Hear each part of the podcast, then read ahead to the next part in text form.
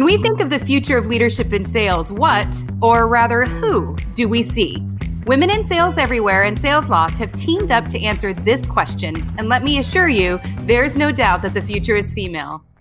I'm Sydney Sloan, Chief Marketing Officer at SalesLoft. And I'm Alex Adamson, Executive Director of Women in Sales Everywhere.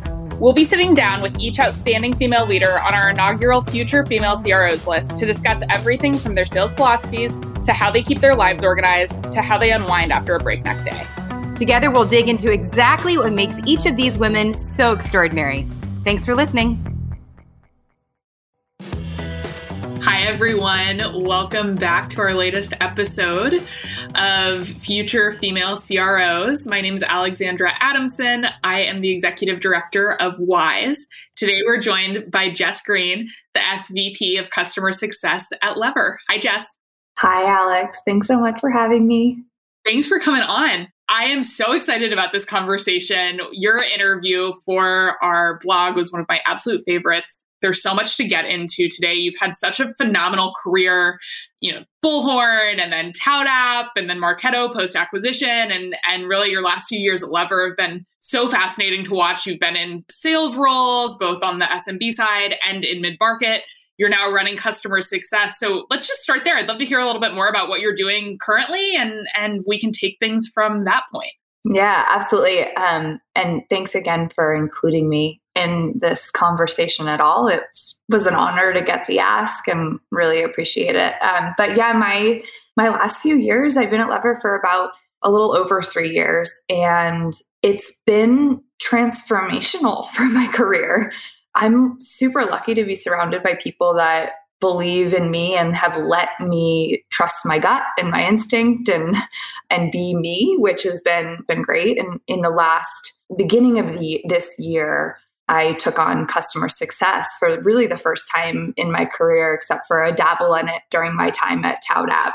The transition has been an exciting one, um, yet another learning opportunity and new challenges. So it's been a lot of fun. You started at Bullhorn, which is a talent solution. Go to ToutApp. You're back in, in the H R tech world, um, and you're doing a role that it sounds like is is kind of different and, and new, correct me if, if I'm not hearing that correctly, but like talk about some of those similarities and some of those differences. Was there any point where you were like, oh, I'm not sure if customer success is really something I can dive into? Totally. I think for me, if I take even a step back, for me, the like some of the biggest moments of my career, um, and I don't always know it while I'm going through it, but have been when I'm asking myself, like, where can I make the biggest impact and where can I grow? And it's oftentimes in somewhere that something that either I haven't done or I haven't done fully yet. This most recent transition in my career um, was exactly that. Um, I was coming off of, I had my second daughter at the beginning of, la- or around this time last year, and I came back from maternity leave at Lever and had been running um, different parts of the sales organization and helping it scale, uh, helping different parts set up process and scale um, and build teams. And I came back and my leadership has always been really supportive in saying like, what's next? Are you feeling fulfilled? What are you, what are you loving? What are you yearning for? And I got an opportunity to do a bit of growth strategy work. So market research, interviewing with our customers um, for a few months when I came back in the fall. And that actually gave me the excitement and the confidence to take on customer success. When I was done with that project, uh, we just looked around the company and said, where can I make impact? Slash, where can I grow myself? And customer success has always been, in my mind, cus- customer success starts in sales. If you're not obsessed about the experience you're giving, I got excited um, looking at and knowing the team that we had at Lever, and also just knowing, you know, how important that part of the business is to the business. Um, so I got excited and took the leap.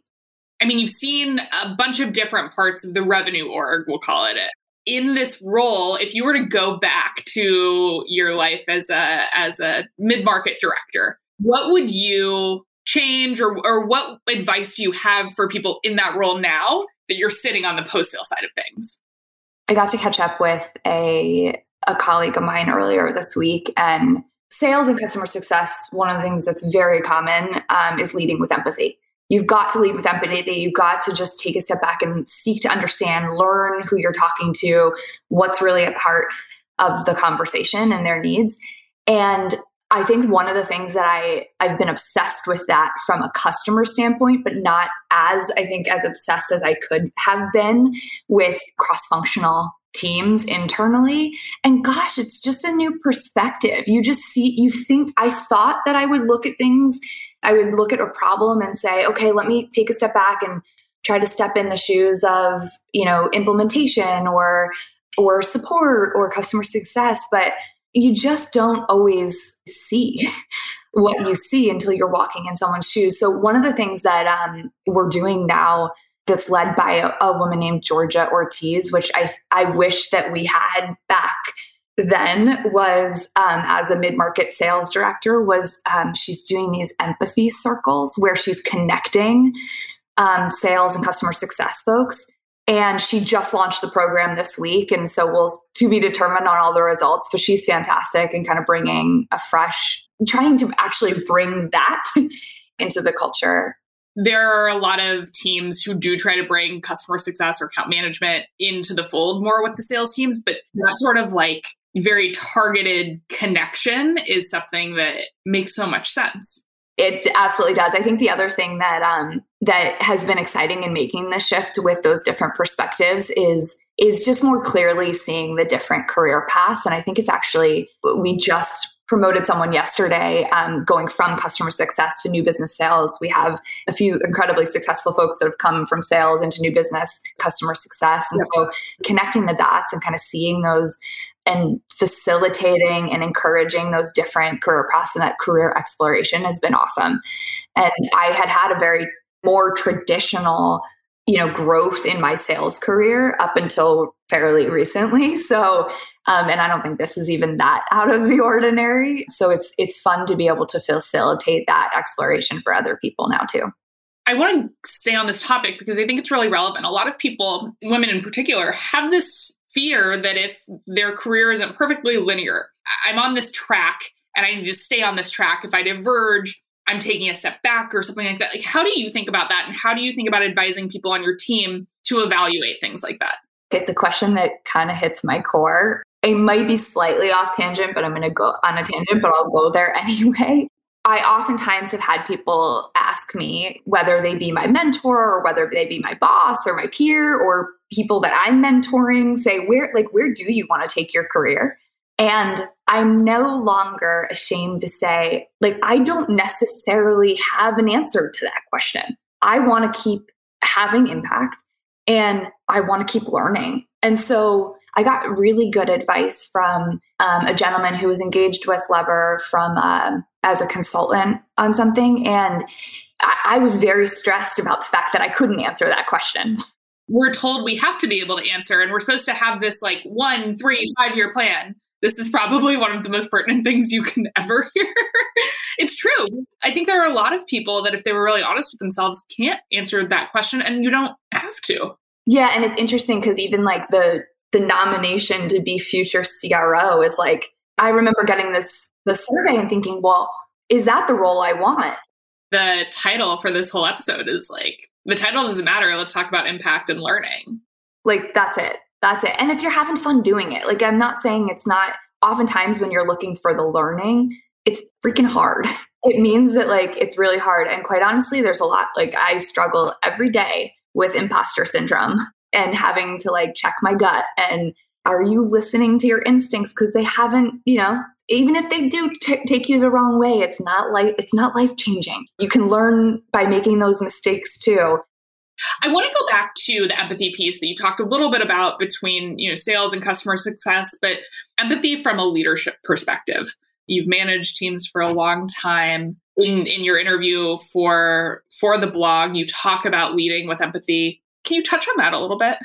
So my approach is like to be very open-minded and like listen first and seek to understand first. Like, the concept of empathy is really important, but what it means to me is that is I don't actually walk in someone else's shoes. So I need to ask. I need to ask good questions.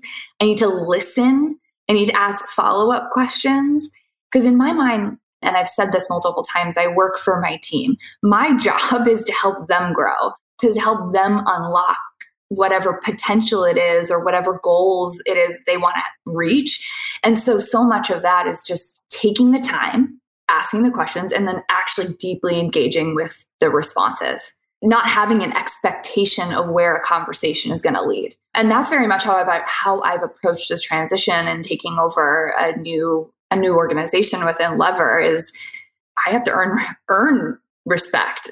It kind of leads to my next question, which is about being a mom. And, and, you know, I think there's a maternal instinct that comes, I'm sure I'm not a mom yet, but that comes with listening and understanding and hearing and, and being there for these other people.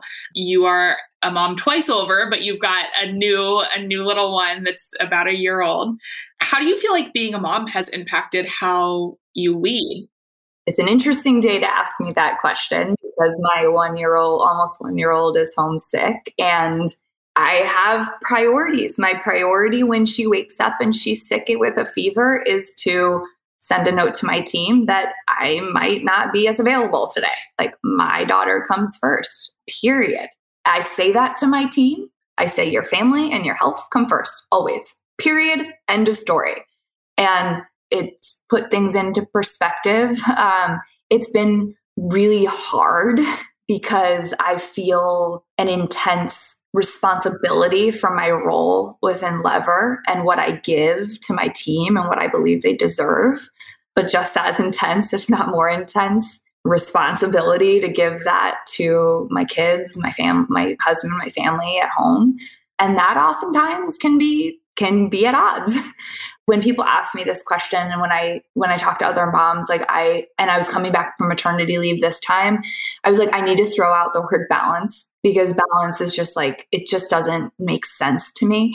Um, my life is blended with my work and I need to know that the, you know, the pendulum is going to swing in one direction or the other, but I'm honest with what my priorities are. I'm communicative when things come up in either place. I actually try to bring this conversation to work and to my friends because I actually don't think people are talking about how hard it, I mean, maybe with the pandemic, people are starting to talk about how hard it is more, but in the workplace, in the day-to-day conversations, I don't think it's talked about enough. So people are allowed to say, I'm exhausted and I'm having a hard time and I'm trying to figure out how to manage it because I am every day. I don't think I'm alone in that. You know, you've you've done maternity leave twice now, the leaving for maternity leave, the coming back. What are some of the things that you feel like you learned the second time or you wish you would have done the second time, known the first time that you did the second time? I've done a better job after the second time setting some intentions or setting some boundaries for myself when coming back. I don't I can't say I'm perfect um, at it, but I, I did a better job the second time as leave was coming up to an end, saying, what is it that's important to me? How do I keep myself in check and make sure that like I'm the best mom and the best leader I can be and part and team and partner I can be? So I was better at, I was better at that. And I think this is probably so unique to everyone, but for me, it was writing down. Like literally I have a notebook that has my non-negotiables in it that include like very silly, well, they're not silly to me, but they may sound silly little things. Like I, at the start of pandemic, my husband plays online poker with his friends on Wednesday. And my non-negotiable is that I'm not working as much as humanly possible. I'm not working on Wednesday night and I'm having a movie night with my daughter, my older daughter. And so like little things like that helped me make sense of the blending of work and home. I was more inten- intentional about it. The other thing I would say to anyone going on leave is like, you don't know how you're going to feel about going back to work or how you're going to feel about being on leave until you do it. Um, so don't try to overthink it and listen to yourself and to your instincts because you have them. I think that's great advice. And, and I think writing things down and being very intentional about your time and your space is brilliant. And it's it's almost a way of giving yourself permission to take that space. I think in sales, especially, there's this feeling of like always needing to be on for your team or your customers. And, and it's almost this like we create our own beast. I, I worked with someone for a long time who gave me great advice that was like, what makes you think you're so important that if you disappear, this is all going to like... That's so true. um, and it was it was one of the best pieces of advice I've ever gotten. People do it when they go on vacation. Right? You've got this weird fear that everything's going to dissolve when you go away, and it, it doesn't. From a company standpoint, and for folks who are listening right now that might be interested in like how Lever supported you and things that you you think companies can do to support moms, any advice there? Lever's been awesome. And Marketo was where, so my first leave was when I, after the acquisition of ToutApp to Marketo, and they were incredible, like incredibly supportive as well. You know, I don't know if a lot of, you know, maybe potentially earlier on companies are trying to figure out their maternity leave policy. Um, and particularly for sales, they engaged us. They were Lever. When I got to Lever, I had just been on my first, like pretty recently been on my first leave. They engaged uh, different parents through our, um, our employee resource group, uh, Lever Parents. And they said, what do you, you know, what have you seen? And what do you feel like the parents here need for parental leave, or just in general family leave for any, you know, family situation where you have to care for, for someone else. And so I think asking your employees, because it change, it'll change too. And the norms change, and, and what good looks like could change over time. So kind of keeping a constant pulse on the policy. The, from a sales perspective, I know a lot of companies who, not personally, but who friends that have gone on leave that don't have this opportunity, but providing coverage for on-target earnings, not just your base. It, it's just such, obviously such a, not obviously, but such a relief for Um, folks within the sales or any kind of variable pay component to their book. And then just c- communication and connecting with other parents who have recently gone through it. Um, I think re-entry is really hard. So creating some kind of a community where, you know, where parents coming back from leave can talk to people who have done it, be very honest about what the challenge is and what they're experiencing it coming back, um, are a few things that come to mind. I mean, I think we could do a totally separate episode or conversation about about how to do the X's and O's and the math around O T E and ramp time back and, and all of that, because sales is a very big ball of wax when you start to unravel what happens when someone's gone for a long period of time and, and what to do with their book of business. But, you know, the sooner companies can get ahead on it. And I love the idea of of just asking and polling the people internally about what works. That's that makes so much sense. Your team likely has someone who's seen it done somewhere else or has had recent experiences. And so I don't know, for me, again, it's so one of the things that drew me so much to Lever, because they very the company very much mirrors what's important to me, which is listening and asking and not assuming that we know all of the answers, um, but instead looking to the people who have had those experiences. Is there any advice you have for women listening at any stage in their career right now, whether it's about making that transition from sales to customer success, or maybe vice versa, maybe advice for, for women who are evaluating if it makes sense to start a family, just kind of anything to, to touch on from some of the topics that we went through today? What's coming to my mind is, um, is almost something I don't want to perpetuate, but I'm going to say anyway, because I feel like it's, even though I don't want to promote it being out there, I think it is out there, which is if you're doubting yourself, talk to someone about it, because because uh, oftentimes you're put, you're so much harder on yourself, and if you're living in your own mind, there can be so much in imposter syndrome or doubt, and oftentimes you don't see yourself the way other people see you. So just take a step back and listen to your gut. But when when in doubt, like go to the people you trust to work through things. Um, everyone works through things differently, but for me, oftentimes, either verbalizing like how I'm thinking about a decision or a career move, or writing it down and then having a conversation about it makes a huge difference. So find the people that you can be vulnerable with, and um, and keep those people close, and try your best to listen to your gut, because you've likely made a lot of really good decisions up until this point and learned from the bad decisions. So rely on that and trust it. I love that. I think that's great parting advice. Jess, this has been so wonderful. If people want to get in touch with you, I'm sure you're hiring. I'm sure the Lever team is hiring. If people have any questions or follow-ups from this, how should they get in touch with you? So LinkedIn, I'm Jess, Jessica Green. Jess, I go by Jess mostly. Jess, thank you so, so much for coming on. It was great to have you on this list, and I'm sure people are going to love all this advice. Thank you so much. I appreciate it. Thanks, everyone. Thanks for listening. This was SalesLoft and Wise's Future Female C R Os. Check back next week for another episode featuring an outstanding female C R O of tomorrow. And until next time, this was Sydney Sloan from SalesLoft. And Alex Adamson from Women in Sales Everywhere.